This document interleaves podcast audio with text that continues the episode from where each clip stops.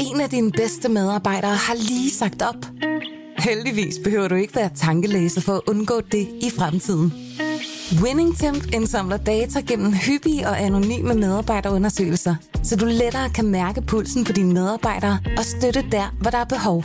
Kunder som Alfa Laval, Orkla og Volvo bruger allerede Winningtemp og ser, at det øger trivsel, reducerer turnover og hjælper med at fastholde talenter. Få gratis gennemgang allerede i dag på winningtemp punktum com.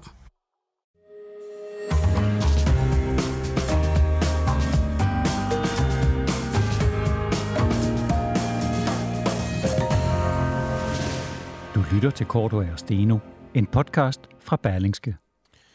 En øh, kinesisk øh, ballon løb muligvis øh, løbsk hen over U S A, eller også så spionerede kineserne øh, bevidst amerikanerne. Det endte i hvert fald med, at øh, amerikanerne de, øh, skød ballonen ned, og øh, udenrigsministeren han aflyste sit planlagte møde i Beijing. Øh, generalsekretær for Atlantsammenslutningen, Lars Bangert Struwe, ja, han er bekymret for den sikkerhedspolitiske udvikling mellem øh, Kina og U S A, og øh, han kommer til her på besøg her til sidst i denne anden time, øh, og give en analyse af, hvad, hvad der er, der foregår her. Velkommen til. Jeg hedder Jarl Kortve.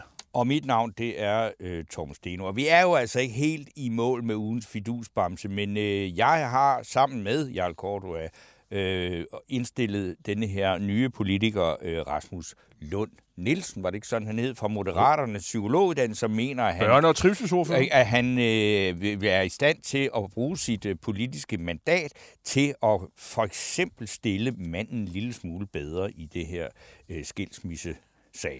Øh, det var en af de ting, så ham har vi øh, foreløbig nomineret, men du må også gerne have en mening om den sag eller om en anden, øh, ved at, og den kan du skrive på vores Facebook-side, Kort og Steno, hvor der selvfølgelig er plads til altså nomineringer af andre end Rasmus øh, Lund øh, Nielsen.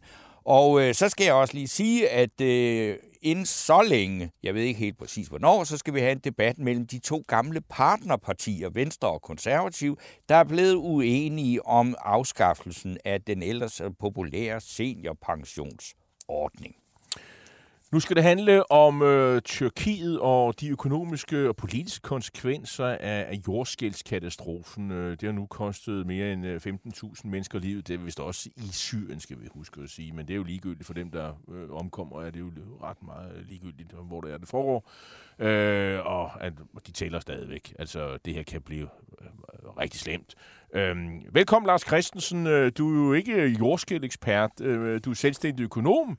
Øh, men du ved noget om Tyrkiet og tyrkisk økonomi, øh, og du er meget sådan, øh, optaget af de sådan, økonomiske øh, implikationer af det her, og, og det politiske i sidste ende, fordi vi ved alle sammen, der er præsidentvalg her til maj. Erdogan, han gør, hvad han kan for at intimidere de andre kandidater, og han vil være sultan, indtil jorden, solen brænder ud. Og nu står han med den her øh, katastrofe på hænderne, og han får dynge til øh, af kritik. Vi skal måske lige have med her, det er jo en jordskælvskatastrofe i det kurdiske område. Mm. Det er ikke så meget der, hvor de taler tyrkisk, men der, hvor de taler kurdisk. Øh, men alligevel, øh, håndteringen af det her, han blev målt på det. Øh, hvad er din analyse? Jamen altså, da, da jordskælvet kom, og det her, det lyder selvfølgelig sådan lidt voldsomt, men jeg, det første jeg så, det var sådan, at jeg, nej, jeg er bestemt ikke jordskælvsekspert, så når man siger, at det er så så meget på Richterskalaen, så tænker man lige, hvad, hvad, hvad, er det meget? Eller er det lidt? Og så kunne jeg godt se, at det var meget.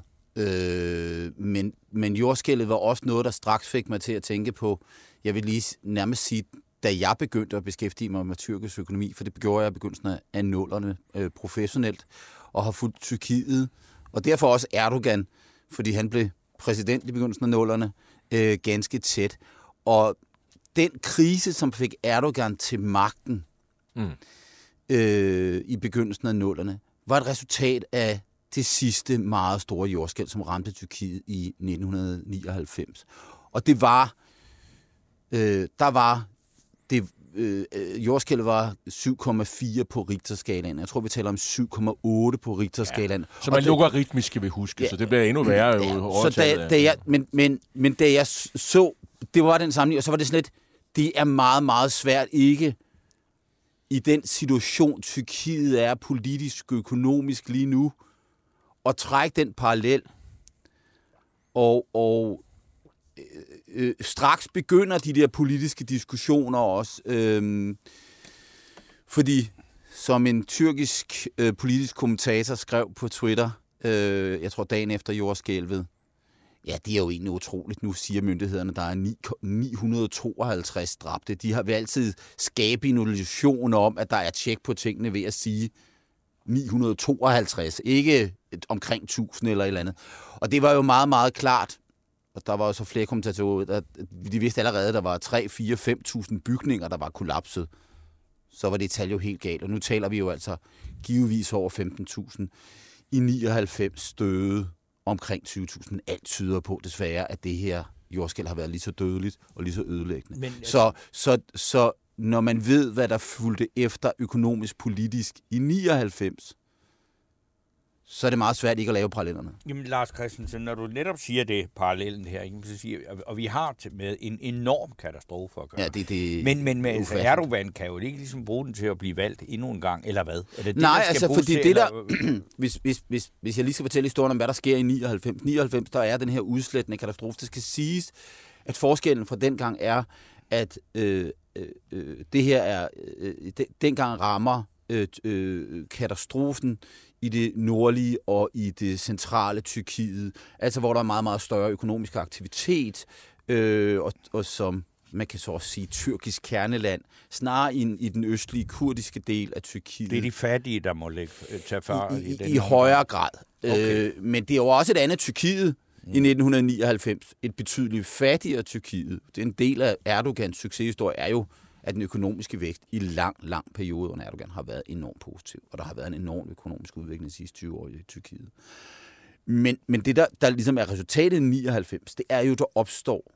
Altså, det, for det første, det er, hvorfor kan alle de her bygninger bare falde sammen? Mm. Øh, kritik af korruption, af øh, tilsynsmyndigheder og alt muligt andet, og en dårlig katastrofeindsats, og så en, en regering, som jo så øh, i, i to tusind og et kollapser, man har et finansielt kollaps, men bankerne falder fra hinanden, man har en kæmpe devaluering, inflationen brager op mod hundrede procent, og hvor vi er lige nu, så kommer Erdogan til, og Erdogans parti, øh, øh, A K P, øh, kommer til magten der i begyndelsen af nullerne, oven på det her, og får jo rettet økonomien op, men vi har jo så set de senere år, at vi har gået fra at have en lav, stabil inflation, til nu inflationen jo altså skudt op, og har været over firs procent, og måske i virkeligheden, hvis vi ikke ser på de officielle tal, måske over hundrede procent. Det er i hvert fald det tallene fra de private tal fra, fra, fra Istanbuls handelskammer indikerer, at vi er tæt på hundrede procent inflation nu, og vi har altså haft økonomisk afmatning, og så kommer det her. Og for første gang i over tyve år ser Erdogan ud som om, at han ikke bare vinder præsidentvalget. Det er ikke bare givet, at han vinder præsidentvalget. Til trods for, at hans nærmeste rival har han sørget for, og, og, og der er rejst anklager, så han ikke kan stille op og sådan noget, og så er der sådan en skyggekandidat, kan jeg forstå. Ja.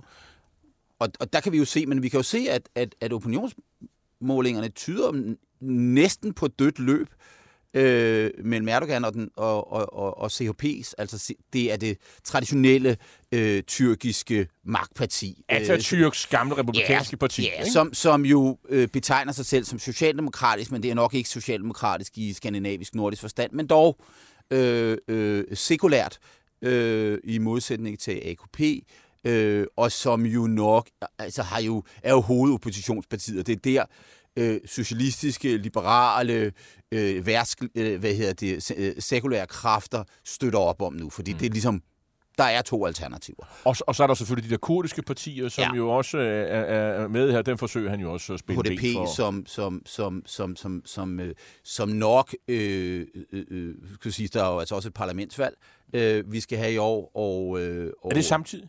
Ja, det er lidt sent, det er lidt senere på sommeren, øh, men... men øh... Så første gang maj præsidentvalg, øh, og præsidenten har jo fået større betydning, større magt, end, ja, end, end, end, end, end det var tidligere. Det er noget, ja. Erdogan har gennemført. Ja, og så, så kan man jo sige, at øh, det Erdogan har gjort, det er, at den, øh, den, den magt, som jo altid kunne resette situationen i Tyrkiet, som man jo egentlig kunne sige var sådan den konstitutionelle sikkerhed. Militæret. Militæret, og det lyder ja. lidt paradoksalt. ja, men men det, det Tyrkiet har, Tyrkiet har øh, efter anden verdenskrig har fire militærkup, og, Og, og, øh, og det militærkup, øh, der har været sådan en reset-kup, det er, når det politiske system er kørt af sporet, når den politiske vold er blevet for stor, så, øh, så har man øh, i, i den blide version kørt tanksene ud i gaderne, og så har politikerne sagt, nu går vi af. Mm. Og så er der blevet udskrevet som regel, et, altså fordi de, vi har jo ikke haft meget lange perioder med militærdiktatur i Tyrkiet. Så det har været, nu går vi ind og stopper situationen. Øh, vi havde et militærkupforsøg i to tusind og seksten, som vi ikke rigtig ved, hvad egentlig var, Nej. Og, som jo mislykkedes. Øh, og, og jeg vil sige, jeg har de sidste, altså de sidste dage efter det har jeg været i kontakt med, med flere tyrkiske venner og bekendte, øh, som primært er folk, som er skeptiske over for Erdogan, som, som har øh, baggrund i den finansielle sektor i Tyrkiet, og som er Istanbul-eliten, som er typisk skeptisk over for. Det må dine venner være, jo. Ja, det er de. Øh, øh, jeg har haft mange diskussioner med dem, fordi jeg havde et helt andet syn på, hvor Erdogan ville sætte Tyrkiet hen for, for, for, for femten til tyve år siden. Jeg troede, øh, i min naive tro på, at når der nu bliver lavet økonomiske reformer, så betød det sådan set også, øh, at man bevarede det sekulære, og at Erdogan næsten var som en kristendemokrat. Vi er jo kommet ind i en ny øh, situation i verdenshistorien, hvor det der med markedsøkonomi og, og demokrati og sådan noget, ja. det duer ikke mere, nej, nej. Ej. Det kan nemlig sagtens køre. Øh, øh, Benhårdt diktatur og markedsøkonomi. Ja, det eller sådan en eller anden øh, øh, noget hybrid, så. hybrid og et eller andet. Og det har Erdogan jo været øh, øh, virkelig fået udbygget. Men, men det, det, der slår mig, det er, at øh, de tyrker, jeg taler med, er oprigtigt meget, meget, meget rystede. Øh, og bedrøvet øh, af naturlige årsager, men, men, men, men der er en, en altså chokket over det her. Når jeg sammenligner for eksempel med, hvad der skete i to tusind og seksten, da vi havde militærkuppet, hvor der var sådan en, der kunne jeg godt tale med mine tyrkiske bekendte og venner i Istanbul, altså samtidig med, at der blev skudt i gaderne, og, og, og, og militærkuppet altså kørte, hvor de var relativt rolige. Mm. Det er sådan det der, det opfatter man, oplever man tit i Tyrkiet, at der er nogle kæmpe sving. Politisk, ja. Økonomisk, naturkatastrofer, alting. Og tyrkerne tager det med fattet ro. Den her gang er de meget, meget, meget rystede. Øh, og og, og det, derfor er den politiske dimension af det her jo heller ikke sådan lige til. Altså, går det den ene eller den anden vej? Tyrkerne, øh, det så vi også i to tusind og seksten, rykker sammen. Det var ikke sådan, at dem, der var Erdogan-kritikere straks gik på gaden og sagde, hurra, nu blev vi frelst af militæret. Der var ikke nogen folkelig opbakning, heller, i det, heller ikke i det sekulære, liberale øh, Istanbul, øh, til, til et militærkupforsøg. Når du taler om det her nu, så er det altså det valg, der er i øjeblikket, du siger, de rystede, eller det har jo ikke noget med jordskælvet at gøre som sådan, selvom det... Eller... Jo, altså de rystede over jordskælvet, de rystede over ødelæggelsen, de rystede over dødsfaldene. Okay. Øh, og, men, men der er ikke... Det, det, det, jeg oplever, det er det sidste, der bliver tænkt på lige nu, det er, det her er Erdogans skyld, øh, øh, vi skal politisk benytte det her. Det gør man ikke. Nej, fordi det er simpelthen, det er så stort. Altså, og det er på den måde jo at sammenligne med det, der sker i, er sket i Ukraine. Så det, det, det rydder bordet simpelthen? Det rydder bordet lige nu. Men hvad situationen er om tre måneder, det ved vi jo ikke. Nej. Øh, øh, og... og, og øh, øh, Nu har jeg ikke samme hukommelse som hvad der sker i nioghalvfems. Jeg, jeg, jeg kender mere efterværende og, og tættere på, men, så, så, så, øh, men, men, men den der følelse af, at tyrkerne i hvert fald står sammen lige nu, at der bliver ikke politiseret, men hvor lang tid holder det? Men han er jo allerede begyndt at blive kritiseret. Ja, det er han. Og det, det er nødhjælpen når ikke frem hurtigt, der er for få ressourcer og alt det der. Det hører man jo hver gang, der er sådan noget, ikke? Altså jo. Lige meget, hvornår det kommer, så er det... Men, bi, men bider det? Det er jo det, der, det er det, der altså, diskussion. Jeg, jeg, øh, jeg er i tvivl, men øh, hvis noget skal kunne ryste Erdogan fra magten, så tror jeg, det er det her. Okay, okay øh, Lars Christensen, der er et spørgsmål fra ja. Jens Ackergren, en lytter. Han skriver, i to tusind og treogtyve, med alle de logistiske udfordringer, der er globalt, så bliver det nok svært at genopbygge. Normalt kunne man måske nok håbe på, at genopbygningsaktiviteten ville have en vis positiv indvirkning på økonomien, men der er vel knap penge og ressourcer til det. Hvad ligger tyrkiske statsobligationer i? Det må jeg... ja, altså, øh, det, det, er jo, øh, det er jo det spørgsmål, vi skal have. Lad os lige tage, hvor økonomien er. Jeg synes, Jamen, det, det, jeg, jeg synes det, det er et væsentligt spørgsmål. Tyrkisk økonomi har sådan set jo været nærmest teflonbelagt øh, i forhold til politisk usikkerhed og hvad der er sket, og vi er altså gået op og har haft en markant høj inflation. Tyrkiet har utrolig mange positive ting i forhold til sin økonomi. Det er en, det er en stor økonomi. Det er en åben økonomi. Øh, Tyrkiet er et land, der er sådan set relativt committed til frihandel, også under Erdogan. Øh, og reformerne har jo været der. Og de offentlige finanser i Tyrkiet har sådan set haft det overraskende godt under Erdogan. Erdogan har sådan set været god til, på samme måde som Vladimir Putin i virkeligheden, at køre sit øh, øh, præsidentielle magtspil og magtdominans, og så tage det med økonomien og sige, okay, vi skal stadig have nogen, der sørger for, at det ikke kører af sporet. Øh, det har skrevet mere og mere i de senere år, men, men stadig er, er Tyrkiet ikke på kanten af statsbankerot eller, eller noget. Og du kan sige, øh, det som... Det er jo sådan en, det er min økonom-finansiel markedsballast, eller måske dårlige vaner. Det er for det første, noget af det første, jeg gjorde, da det her jordskælv kom, det var, at jeg kiggede ind og sagde, hvad kalder man en tyrkisk lire? Altså fordi ja. De finansielle markeder siger med det samme, hvor slemt er det her. Og den tyrkiske lire rørte sig næsten ikke. Øh, og det overraskede mig, og aktiemarkedet satte sig stort set heller ikke. Øh, det har ikke set, markedet har været lidt presset på det seneste, men, men efter jordskælvet sådan set ikke noget, som har været voldsomt. Øh, og, og, øh, og modsat for eksempel, da vi fik militærkuppet i seksten, eller startede på militærkuppet, der, der styrtdykkede liren med det samme. Det var det, jeg personligt opdagede, at der var et militærkup i gang, fordi der flyttede markedet sig før, og der overhovedet var nogen reportager om, at der var, at der var militærkøretøjer. Der, der var simpelthen nogen, der vidste noget. Der, der, der er de første, der observerer. Ikke? Der, der var militærkøretøjer på, på alle broerne over, over Bosporus i Tyrkiet, Istanbul for eksempel. Det var der, det var der nogen, der opdagede i det finansielle marked. De solgte, skyndte sig at sælge, sælge aktier og, og, og, og obligationer og alt muligt andet. Men der skete sådan set ikke rigtig noget. Det er selvfølgelig også et udtryk for, at Tyrkiet er et andet sted i dag, fordi at det spekulative inflow ind i Tyrkiet er meget mindre. Øh, end det har været. Det er et marked, man holder sig fra. Ja, det er et marked, man holder sig fra, fordi usikkerheden er så stor. Mm. Øh, det andet, det andet skal sige det om, det er, der er jo en væsentlig spekulation i, hvis, hvis nu økonomien får det dårligt, og der ikke er nogen vækst, og der ikke er nogen efterspørgsel, øh, og hele genopbygningen bliver i høj grad betalt af udenlandske donationer. Altså, de, de spekulationer kører også sådan lidt, øh, lidt ondskabsfuldt i, i, i, i sådan det tyrkiske cyberspace, at se, nu kan han, nu kan han få tiltrukket nogen, nu får han nogle venner, som ikke vil have været venner med ham alligevel, ikke? Der er, nu kommer nødhjælpen, fordi det, det kommer vi til at se. Så nej, jeg, jeg, jeg tror sådan set, at tyrkisk økonomi bliver ret temmelig hårdt ramt af det her. Men, det tror du. Men øh, man skal også være huske på, at naturkatastrofer normalt har meget mindre negativ økonomisk effekt, end vi gør det til. Mm. Så det er strukturer, det er der det vigtige. Det ja, er, og, og... altså, øh, øh, altså øh, hvis, hvis, sådan en ekstreme version, vi havde for, for tyve år siden, et meget, meget stort, meget forfærdeligt jordskælv på Haiti, mm. og, og, og som jævnede landet nærmest med jorden. Den økonomiske vækst kom så enormt hurtigt, øh, men, og, og, og det skal også høre med til billedet her, det er ikke den del af Tyrkiet, som er produktionstungt. Det er ikke den finansielle sektor, det er ikke de vigtige dele, det er heller ikke den administrative. Det er udkantstyrkiet. Det er i høj grad udkantstyrkiet, der er ramt. Så der, hvor jeg kan se de politiske implikationer, det er altså, at Erdogan bliver stillet til ansvar for, at det ikke går godt.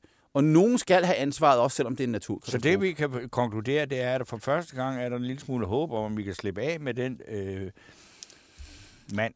Og så kommer der en ny.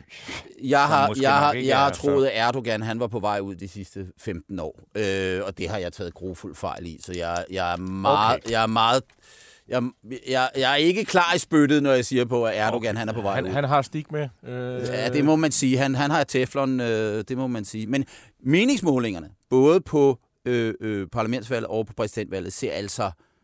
Øh, mere lige ud end, end, end meget længe. Vi kommer til at følge det tæt. Tusind tak, fordi du kom og giver din analyse. Øh, Lars Christensen, selvstændig økonom. En af dine bedste medarbejdere har lige sagt op. Heldigvis behøver du ikke være tankelæser for at undgå det i fremtiden. Winningtemp indsamler data gennem hyppige og anonyme medarbejderundersøgelser, så du lettere kan mærke pulsen på dine medarbejdere og støtte der, hvor der er behov.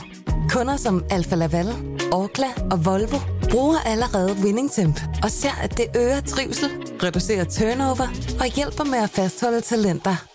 Få gratis gennemgang allerede i dag på winningtemp punktum com.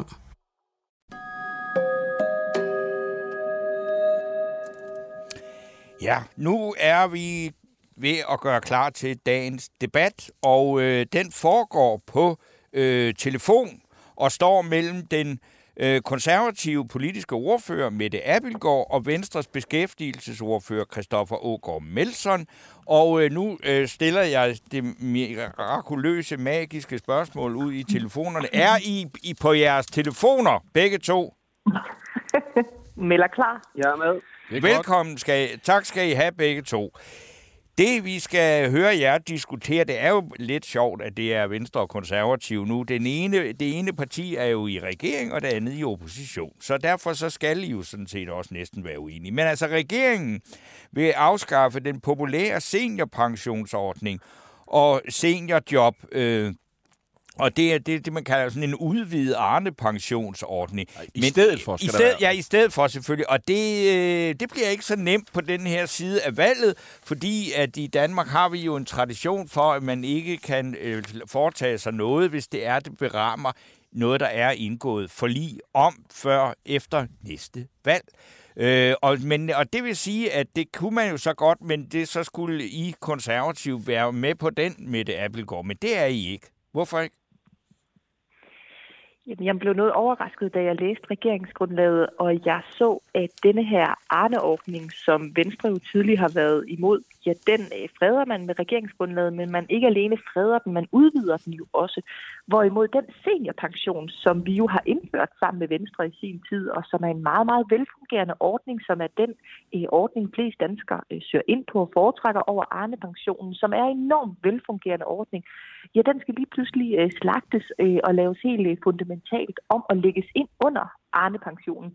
Så jeg var noget overrasket over, at Venstre ikke alene lige pludselig bakker op om Arne-pensionen, men at de også øh, går ud og, øh, og er villige til at slagte seniorpensionen, som virkelig er en ordning for de, som er allermest fysisk nedslidte, og som ikke, sagt med al ære og respekt, bare har været et givet antal år på arbejdsmarkedet, som man har med Arne-pensionen, men hvor man faktisk har lægens ord for, at man er så fysisk nedslidt, at man ikke er i stand til at passe sit arbejde. Så jeg har svært ved at se, hvorfor det er de, der er allermest reelt fysisk nedslidte, som skal have forringet deres vilkår, for at man kan udvide øh, Arne-pensionen. Så vi er meget, meget skeptiske over for det, regeringen har præsenteret. Jeg, jeg hører, du siger, at du er skeptisk. Betyder det, at I er åbne over for at faktisk lave en aftale, hvis I får nogle indrømmelser? Jamen, prøv at høre, vi møder altid op, når vi bliver inviteret til forhandlinger, men jeg mangler jo helt at forstå grundlaget bag denne her nye model.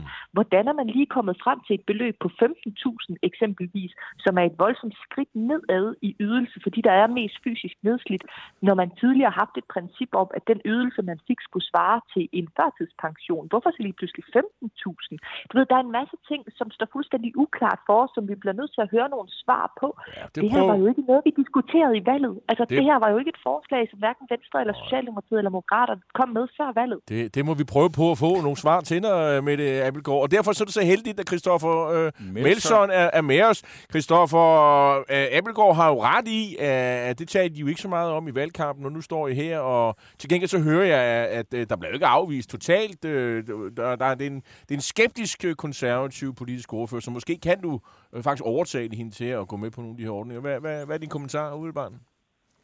Jamen, det håber jeg. Altså, øh, grunden til, at øh, vi er gået ind i det her arbejde, det var jo, at vi før valget, der havde vi jo et mål om, at, øh, at vi ikke vil spætte på alle de her ordninger, de knopskyder for meget, så det bliver for komplekst at finde rundt i. Og så har vi også et hensyn til at tage til, at øh, der de kommende år bliver flere ældre øh, og flere børn og færre til øh, at forsørge øh, og, og sørge for indtægterne til, at vores velfærdssamfund stadig fungerer. Og derfor bliver vi også nødt til at se på, hvor mange der samlet set er på de her forskellige ordninger.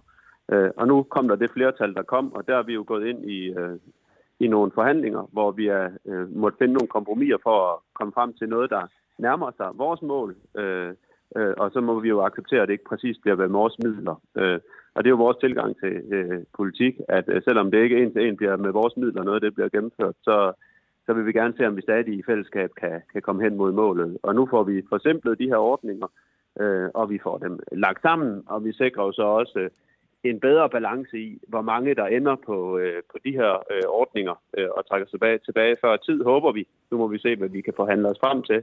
Øh, men vi har en udfordring med for få hænder øh, i de kommende år i forhold til, øh, hvilke opgaver der skal løses. Øh, og det er jo derfor, vi, vi laver den her øvelse. Men... Øh, og, der, og det vil sige, jeg vil også at sige, nu bliver den kaldt noget andet, men man bevarer jo stadig retten til den her visiterede, kom på en visiteret ydelse. Øh, der er ligesom seniorpensionen tre år før, at man ellers vil kunne gå fra. Og man må jo også sige til Mette Abildgaard, at i forhold til den seniorpensionsordning, hun var med til at lave, der er jo kommet mange flere på, end der var forudsat, og det bliver man vel også som konservativ nødt til at reagere på. Ja, hvad, hvad siger du til det, Mette Abildgaard? Ja, altså sidst jeg tjekkede, så var det konservative sådan et reformparti. Man er ikke sådan helt vild med, at der er alt for mange mennesker på offentlige ydelser. Øh, kunne man fjerne nogle ordninger og effektivisere? Der var en gang, hvor I også var på det hold. Øh, så så hvad, hvad, hvad, hvad siger du til Christoffer Melson? Jamen, det hold er vi absolut stadigvæk på, men her har vi at gøre med de absolut mest nedslidte i vores øh, samfund, som har ordens, øh, lægens ord på, at man er nedslidt. Og jeg må bare sige, Christoffer, han skal stå lidt tidligere op om morgenen, hvis han skal overbevise mig om, at det her det er en god idé. Øh, de argumenter, han lige kom med der, øh, at det er komplekst at finde rundt i i dag. I dag er der en Arne-pension, og så er der en seniorpension. Fremover vil der så være en Arne-pension og en Arne-plus-pension. Det tror jeg egentlig ikke er meget mere øh, simpelt for folk at finde rundt i. Og så øh, siger Melson det her med, at det handler om også at øge arbejdsstyrken. Jeg kunne godt tænke mig at stille spørgsmålet retur, hvor meget øger det arbejdsudbuddet at lave denne her forandring i forhold til seniorpensionen? Fordi de seneste tal, vi har fået oplyst fra ministeriet, ja, der er det sådan set kun fire procent af de, der i dag får tildelt en seniorpension, som kommer fra aktiv beskæftigelse. Resten kommer fra andre ydelser, hvor de eksempelvis er på syge dagpenge, fordi de er så fysisk nedslidte, at de netop ikke er i stand til at passe et job. Så jeg kunne godt tænke mig at stille spørgsmålet retur, hvor meget øger det her arbejdsudbuddet? Christoffer Melson, værsgo. Jeg har ikke, jeg har ikke de præcise tal, øh, men det kommer til at øge arbejdsudbuddet, og man kan sige, at det der er jo, at frem mod du bliver visiteret, så øh, hvad hedder det, kan man jo se, at beskæftigelsen for dem, der overgår, den falder drastisk. Og nu er det jo de første tre år, vi vil, hvad hedder det, vi vil, øh, altså man vil jo stadig, det er jo seks år før, man i dag kan gå på. Øh, og dem, der bliver visiteret i de første seks år, de går i langt højere grad fra arbejde direkte over på, eller over på en seniorpension, end dem, der er de sidste tre år. Så det vil øge arbejdsudbuddet. Men alt det, det må vi jo sætte os ned i en forhandling og kigge på, sammen med de partier, der er en del af, øh, af forliget, og så må vi jo se, om vi kan finde de rigtige balancer. Men, men det er, vi synes, det er en udfordring, ja, at der er kommet langt flere på den her ordning, end der var. Man kan også sige, at det, der er ved seniorpensionen, det er jo også, at du, øh, du kan få pensionen, hvis du ikke kan fast, fastholde over femten timer i det fag, du er i. Derfor kan man sige, at mange af dem, der måske er seks år før pensionsalderen, siger, jeg kan ikke stadig være et fag, øh, der er hårdt. Der vil mange af dem, af dem jo også have muligheden for måske at så blive omskolet eller komme over til noget i et andet fag med den rigtige hjælp og den rigtige støtte. Det håber vi i hvert fald, at vi på den måde kan hjælpe flere til at blive nogle flere år øh, ved at give dem en hjælpende hånd, i stedet for at de nødvendigvis måske seks år før pensionsalderen skal, skal på seniorpension. Og vi kan jo se, at i modsætning til øh, hvad der var forudsat, så er der mere end tre tusind, mener jeg, allerede her i toogtyve ekstra, der er på den her seniorpension, end der var forudsat. Og det er jo noget, vi synes, vi bliver nødt til i fællesskab at gå ind og kigge på og se, kunne vi så ikke prøve at støtte dem til at blive på arbejdsmarkedet, i stedet for, at der er så mange, som øh, kommer helt ud af arbejdsmarkedet. Nu skal Mette Abildgaard så lov til at og... kommentere på det her. Øh, altså, vi står med noget arbejdskraftmangel, Mette Abildgaard, øh, så det er, vel, det er vel rigtigt nok, det der blev sagt her. Altså, vi skal skaffe nogle flere hænder, i stedet for, at de går på alle mulige ordninger. Det er da lidt morsomt, at man foreslår det her, og man skriver det i et regeringsgrundlag, men man ikke engang kan svare på, hvor meget det øger arbejdsudbuddet, ja, at man ikke har det svar parat. Det er da helt fjollet, når det netop er, som jeg sagde, fire procent, der kommer fra aktiv beskæftigelse og over på den her ydelse. Resten kommer for eksempel fra syge dagpenge. Men når jeg ikke siger, at vi overhovedet ikke er villige til at møde op til forhandlingerne, så er det da fordi, selvfølgelig skal vi da kunne diskutere, om vi skal gøre mere for at hjælpe folk til at blive omskolet, også sent i deres arbejdsliv. Det er vi da villige til at diskutere sådan noget som det. Jeg kan simpelthen ikke forstå, hvordan det kan være venstrepolitik, at man går ind og siger, at folk, der har været et givent antal år på arbejdsmarkedet, uanset om de er fysisk nedslidte eller ej, har du været toogfyrre år på arbejdsmarkedet, bum, så får du ret til øh, tidlig pension, Arne-pension, hvor man så hæver beløbet, forbedrer vilkårene med den ordning, man lægger frem i regeringsgrundlaget, mens man svækker vilkårene, fordi der er dokumenteret fysisk nedslidte. Hvordan kan det nogensinde være venstrepolitik? Skal Christoffer Melson have lov at svare på, ja, som den sidste? Værsgo, Christoffer. Ja, altså nu, nu lige for at komme med, med tallene til Mette Abildgaard. Hvis du kigger på dem, der øh, går fra tre år før tiden øh, på seniorpension, der er, øh, som jeg ser det, omkring øh, mellem tres og halvfjerds procent enten i fuld beskæftigelse, eller, eller i beskæftigelse, eller på flexjob, eller selvforsørgende. Hvis du tager selvforsørgende med, så kommer vi helt op omkring firs procent. Øh, så de fire procent, det er jo, hvis du måler kort tid før de går på. Så der, der, der, jeg vil sige, der er, jeg tror, der er noget større potentiale i det her, end, end Mette Abildgaard, hun giver udtryk for her. Okay. Øhm, og, så vil, yeah. Ja, yeah. og så vil jeg sige, samlet set nu, øh, hvad hedder det, Arne-pension, det er jo ikke noget, der er groet i vores baghave, men der må man jo også som politiker en gang imellem tage bestik af virkeligheden og kigge på, at der er et stort, stort, stort flertal, og det var der også før valget på Christiansborg for, at vi også skal have den her øh, anciennitetsbaserede måde at trække sig tilbage på. Og i stedet for, at vi sætter os over i hjørnet, og så bliver sure over, at vi ikke kan få en til en de løsninger igennem, som vi gerne vil have, så prøver vi jo konstruktivt at gå ind i det og sige, hvordan er det, vi kan finde en balanceret og rimelig måde, hvor vi sørger for, at vi stadig har de hænder på arbejdsmarkedet, der skal til, før vi kan få tingene til at løbe rundt, i stedet for at sige, hvis vi ikke kan få hundrede procent igennem af det, vi står på, så vil vi ikke have noget igennem. Godt. Og der håber jeg også, at konservative, de kommer til at flytte sig lidt i den her Christoffer, periode. Christoffer øh, Melson øh, Aagaard fra Beskæftigelsesordfører for Venstre øh, og Mette Abildgaard. I skal tusind tak. Jeg skal lige sige, Mette Abildgaard, du spurgte, hvordan det her kan være venstrepolitik. Det svarede Christoffer Melson Aagaard ikke på, men det kan jeg svare på. Venstre sidder i regering med Socialdemokraterne. no, det, det, det, det. Der, og, og, og du Du har ingen øh, rigtig nogen indflydelse, så derfor kan du jo mene... Åh, oh, det har jo, de er med i et forlig. Ja, men det er jo ikke noget, der... Det er jo ikke rigtig noget. Vi er med i et forlig og kan stoppe det her fuldstændig, så vi ja. har masser af indflydelse så, i det her sag. Monique, Monique, I finder sammen på, på et tidspunkt. Tak fordi I medvirkede i dag. Begge to på en telefon, det gik udmærket, synes jeg. Vi har ja. en god dag på Christiansborg. Tak. Det var så let. Hej, hej. Hej.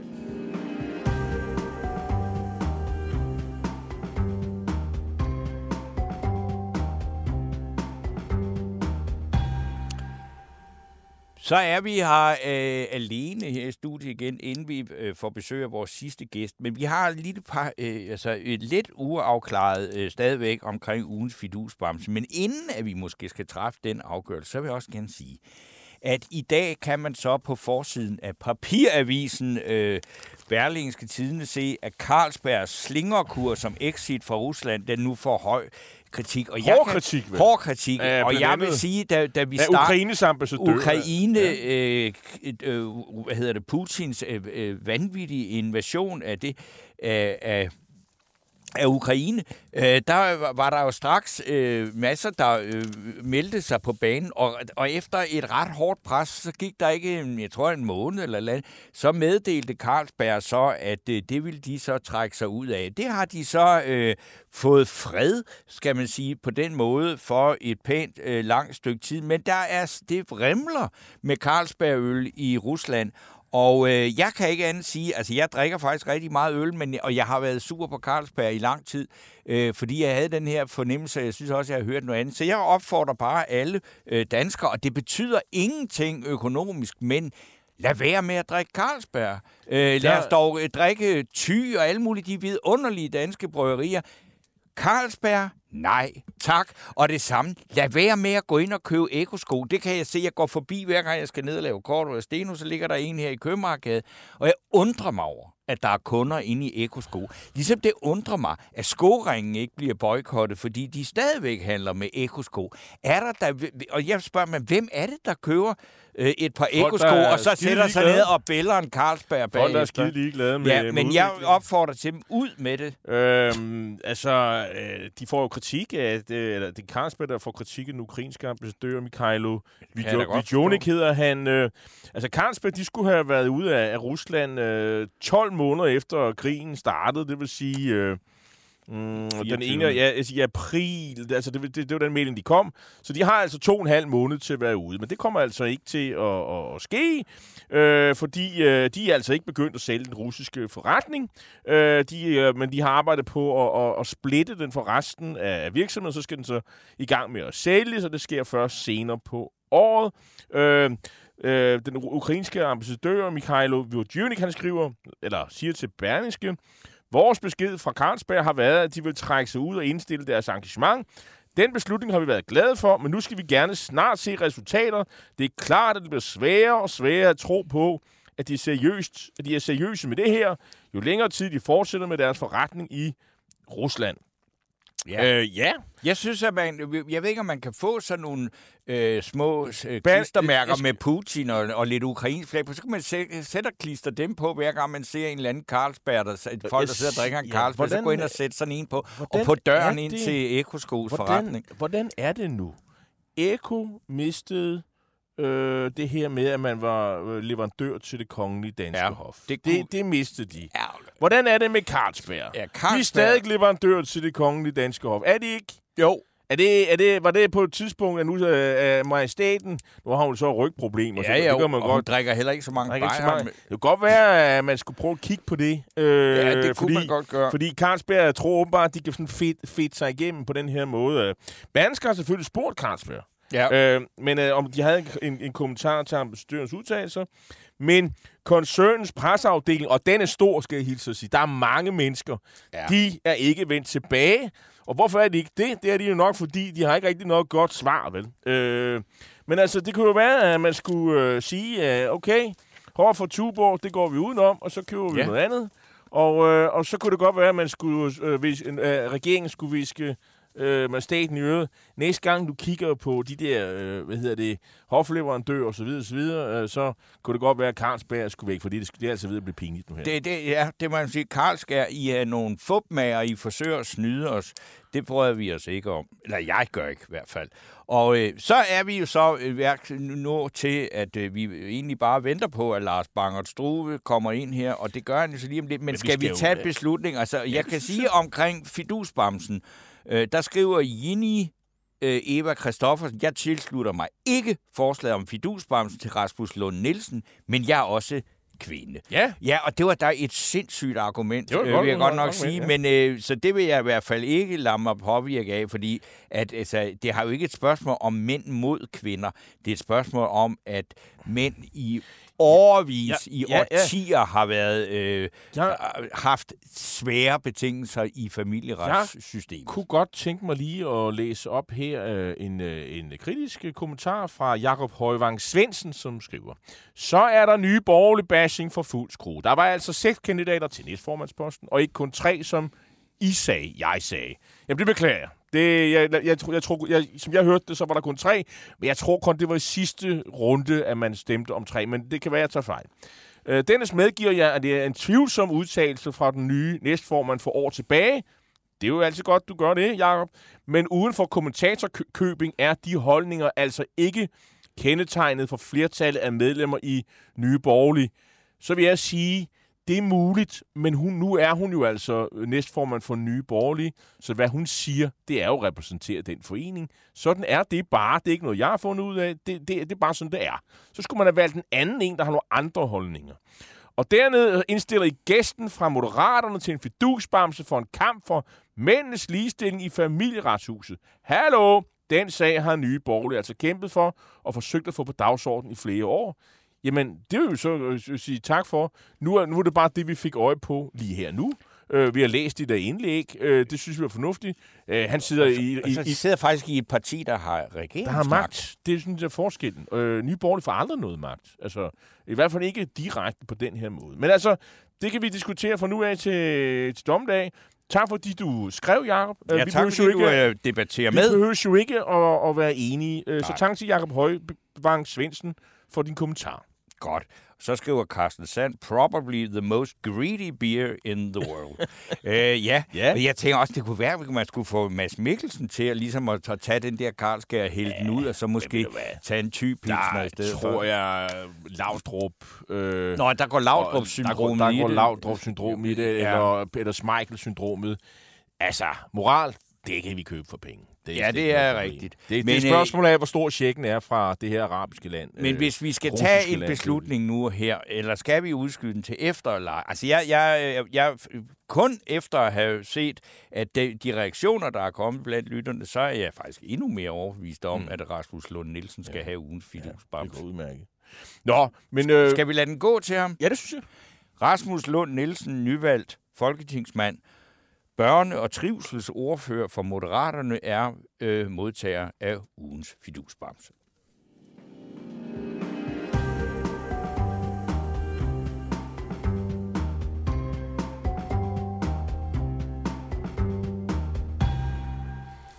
dagens sidste mand, og det er dig, Lars Bangert Struwe. Velkommen tilbage her i boksen i Pilestræd. Du er generalsekretær i Atlantsammenslutningen, og vi har bedt dig om at komme, fordi vi gerne vil høre din udlægning af sagen om den her amerikanske nedskydning af en kinesisk ballon tidligere på, uge, eller på ugen, som blandt andet øh, førte til, at den amerikanske udenrigsminister Anthony Blinken han aflyste sit besøg i Beijing. Og man kan jo næsten fornemme, at det ikke er noget, der har gjort forhold mellem de to supermarkeder bedre, men altså hvor skidt er det, altså, at, at, at, at, at nærmer vi os sådan, hvor man skal være bange for en, en, en væbnet konflikt? Altså, det, det benhårde svar på det lyder, at uh, Air Transport Command i U S A, de havde sådan en nytårs-pep-talk, om jeg så må sige, her for nogle uger siden. Og der lød det fra, den, øh, fra chefen der, at øh, hans styrker skulle være klar til krig med Kina i tyve femogtyve. Okay. Så, så altså, der er en amerikansk general, og, og jeg, jeg tror ikke, at han er sådan en, en doktor Strangelove, der bare er gået amok, men han har ligesom været ude at sige, det er der, hvor at det, det tidspunkt, vi skal være klar til. Så, så der bliver altså talt med nogle meget firkantede bogstaver i, i U S A om det her, og det, det er rigtig møgbekymrende. Desværre. Hvad er det for en for fuldstændig helt, helt, helt uoverskuelig øh, krigsscenarie, som det så vil være? De vil jo ikke helt starte med at sige, godt, nu udsletter vi jorden.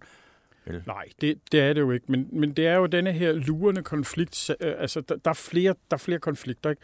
Der, der for det første den helt generelle stormagtskonflikt mellem U S A og Kina, som jo har været talt om i, i årevis. Øh, øh, inden nine eleven talte man om det, efter nine eleven var der lidt ro om det, så talte Obama om Pivot to Asia, så kom Trump til og talte om, hvor, hvor bekymret han var for, at kineserne stjæler amerikanske arbejdspladser, og nu har vi øh, Joe Biden, der har den samme bekymring over, hvad vil de der kinesere egentlig? Og kineserne selv taler jo altså om, at, at de vil inden tyve niogfyrre være øh, a global leader, hvad pokker det så end betyder. Øh, og samtidig så siger kineserne, og det er så ligesom, vi har en amerikansk-kinesisk øh, stormagtsrivalisering, og så har vi så et underliggende element i det, det hedder Taiwan, hvor øh, Xi Jinping, han har jo altså meddelt, at gerne i hans øh, regeringstid, levetid, vil han gerne have, at Taiwan bliver genforenet med Kina. Og det er jo altså en gammel kinesisk drøm, der går tilbage til afslutningen på borgerkrigen i nitten niogfyrre, hvor at nationalister og stærkt højreorienterede kinesere flygtede til Taiwan, som var en del af Kina, og skabte en selvstændig stat, der i årevis var det officielle Kina, om jeg så må sige, frem til er det tooghalvfjerds eller sådan et eller andet. Øh, og så øh, overtog Kina positionen som det officielle Kina. Og i, lad os kalde det for fastlandskina eller kommunistkina, der vil man have Taiwan tilbage i Kina. Og man har fra tooghalvfems af haft diskussionen om en stat, to systemer. Den tror Hongkong, eller den tror taiwaneserne ikke længere på, på baggrund af, hvad der skete i Hongkong. Fortalelse, du lavede med ja, lige præcis. Grusom fortalelse. Ikke? Men, men, men det gør, at der er, altså, der er lagt i, i kurven til sikkerhedspolitiske spændinger i den, i den helt store øh, dimension. Hongkong har seksogfyrre procent af al mikrochipproduktion, og den vil amerikanerne jo selvfølgelig ikke bare lige have over i kinesisk kontrol, fordi så bliver det svært, og det gør amerikanerne. Så er du Hongkong, du mener Taiwan, ikke? Jeg bliver ved med at rode rundt i det. So sorry. Taiwan ja. har seksogfyrre procent af chipproduktionen i verden. Og det gør, at amerikanerne under ingen omstændigheder vil have den over på kinesiske hænder.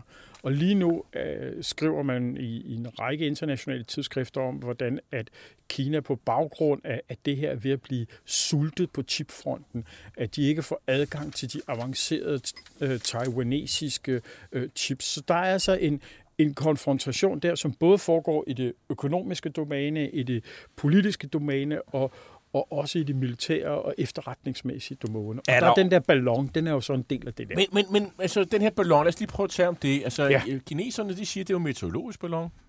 Øh, den er så stor som tre busser, har jeg indtryk af. Øh, og, og det er jo ikke første gang, jeg kan, som jeg forstår det, så er det ballon nummer fem, der har været på afveje. Det kan jo ske jo. Ja, det ved vi alle sammen. Er i den forkerte altså, man pludselig så meget en ballon, og så, så er den væk, ikke? Og så, så har man ikke kontrol over det. Er, det. er det, der er sket? Eller har amerikanerne en pointe i, at det, det her det er en spionballon?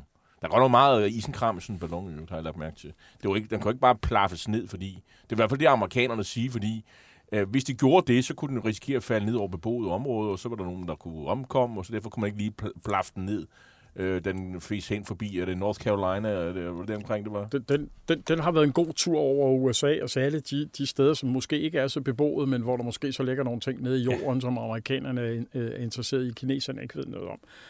På, jeg mener, det var det kinesiske udenrigsministeriums hjemmeside, lå der i en periode en beskrivelse af ballonen som primært meteorologisk ballon. Primært, ja, okay. Primært, så, så den er, ja, okay. Ja, og og ja, ja. Der er kineserne interessante, fordi de, altså, det gør jo, at så, så kan du blive ved med at køre på det der, og så kan du måske på et tidspunkt sige, nå, jamen, den havde jo også en sekundær, men primært synes vi, det her var meteorologisk.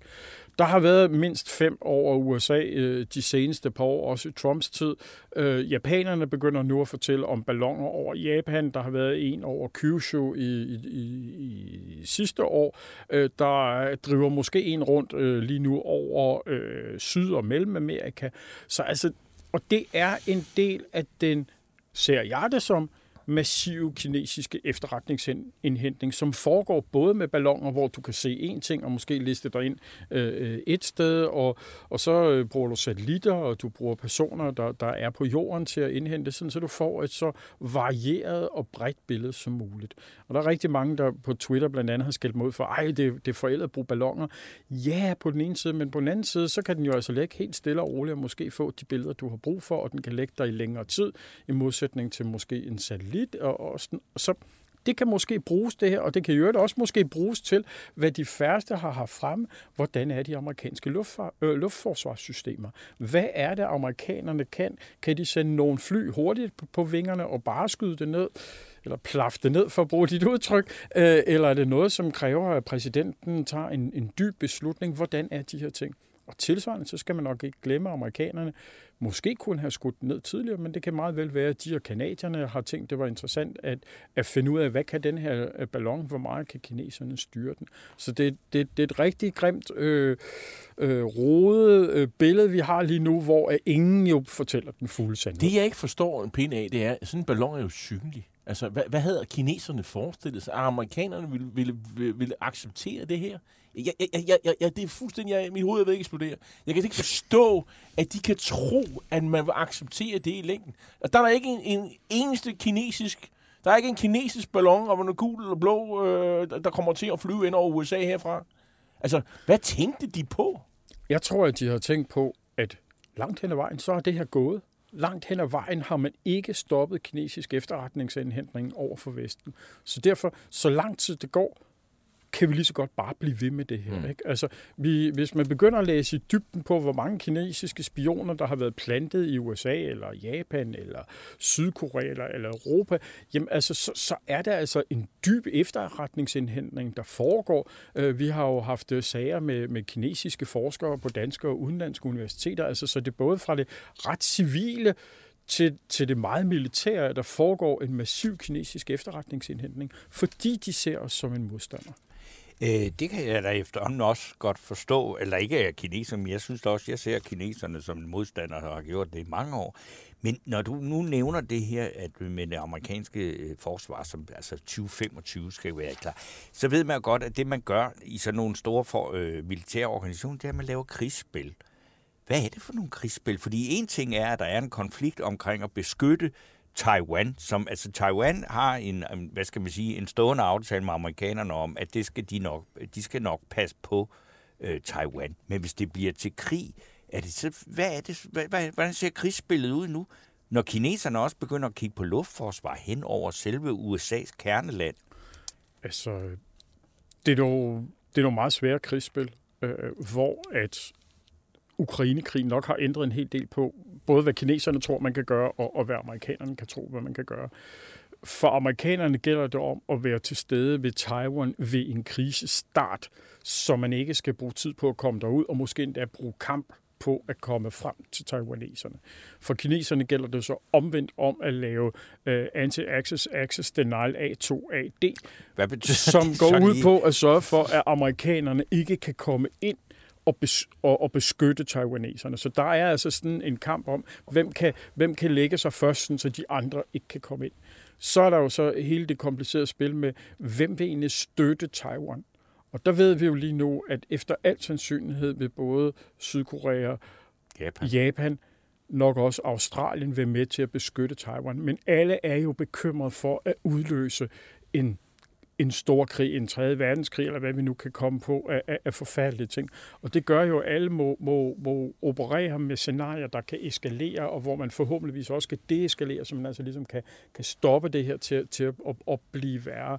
En af de store vestlige bekymringer, det er brugen af atomare våben, hvor vi jo lige har set omkring krigen i Ukraine, at i Vesten, der har vi brugen af atomvåben som det allersidste, det værste, mm. vi overhovedet kan gøre, hvorimod at i dele af russisk krigsplanlægning, så bliver det brugt tidligere, end hvad vi ville have troet, og derfor er der mange diskussioner om, kan de finde på at bruge det i Ukraine, også hvor vi så ser, at i Kina er vi langt mere usikre på, hvornår de vil bruge nukleare våben. Og det kunne jo måske være, at de tænkte, den der amerikanske hangarskibsgruppe, den skal ikke ind og lægge og beskytte Taiwan, så den tager vi ud med nukleare våben. Det er noget af det, som jeg har i hvert fald set amerikanske tænketankmiljøer diskutere ret intenst, og blandt andet Rand kører noget krigsspil, hvor jeg har fået lov til at se lidt mere på det. Det vil simpelthen tage ud, altså en hangarskibsgruppe, det er, bare for at sige, det er et hangarskib masse støtte, og en, en enhed, der er, hvad skal man sige, femten gange større end det danske forsvar, ikke? Ja, stor del af det danske forsvar vil drømme sig til at have den kapacitet, der er der, ikke? Og vores forsvarsbudget vil blive totalt smadret, hvis vi skulle derop, ikke? Men det er et hangarskib, støtteskib og så videre, og det er et meget stort område, man dækker, men tanken vil være særligt selvfølgelig at range med hangarskibet i sig selv, kan man sætte det ud, sådan, så dets fly ikke kan komme på vingerne og så videre. Og der ligger der altså nogle dybe bekymringer om de rigtige lege. Det ved vi jo ikke, fordi vi har ikke adgang til de klassificerede dokumenter, men der ligger en dyb bekymring for, vil kineserne bruge atomvåben. Lars Bangert Struwe, der er en anden ting, jeg også gerne vil snakke med dig om, fordi, og det er noget, jeg har tænkt på længe, og det er også noget, vi har diskuteret på ølstuerne. Øh, det er øh, på at det, det, der hedder, øh, hvornår træder artikel fem, altså øh, N A T O's musketered i kraft, når det drejer sig om cyberkrig. Fordi hvis man er i stand til øh, med onde hensigter, for eksempel fra Rusland, og fuldstændig lamme dansk digital infrastruktur, det er da vel krig? Og at det så er et angreb, så siger, nå, men okay, det er så artikel fem, så rykker vi sgu tilbage. Og, så, hvis man, for, men, og der har jo været masser af eksempler på sådan noget her, men der er jo ikke noget med, at NATO så samlet har følt sig provokeret til at skulle lave et modsvar. Nej.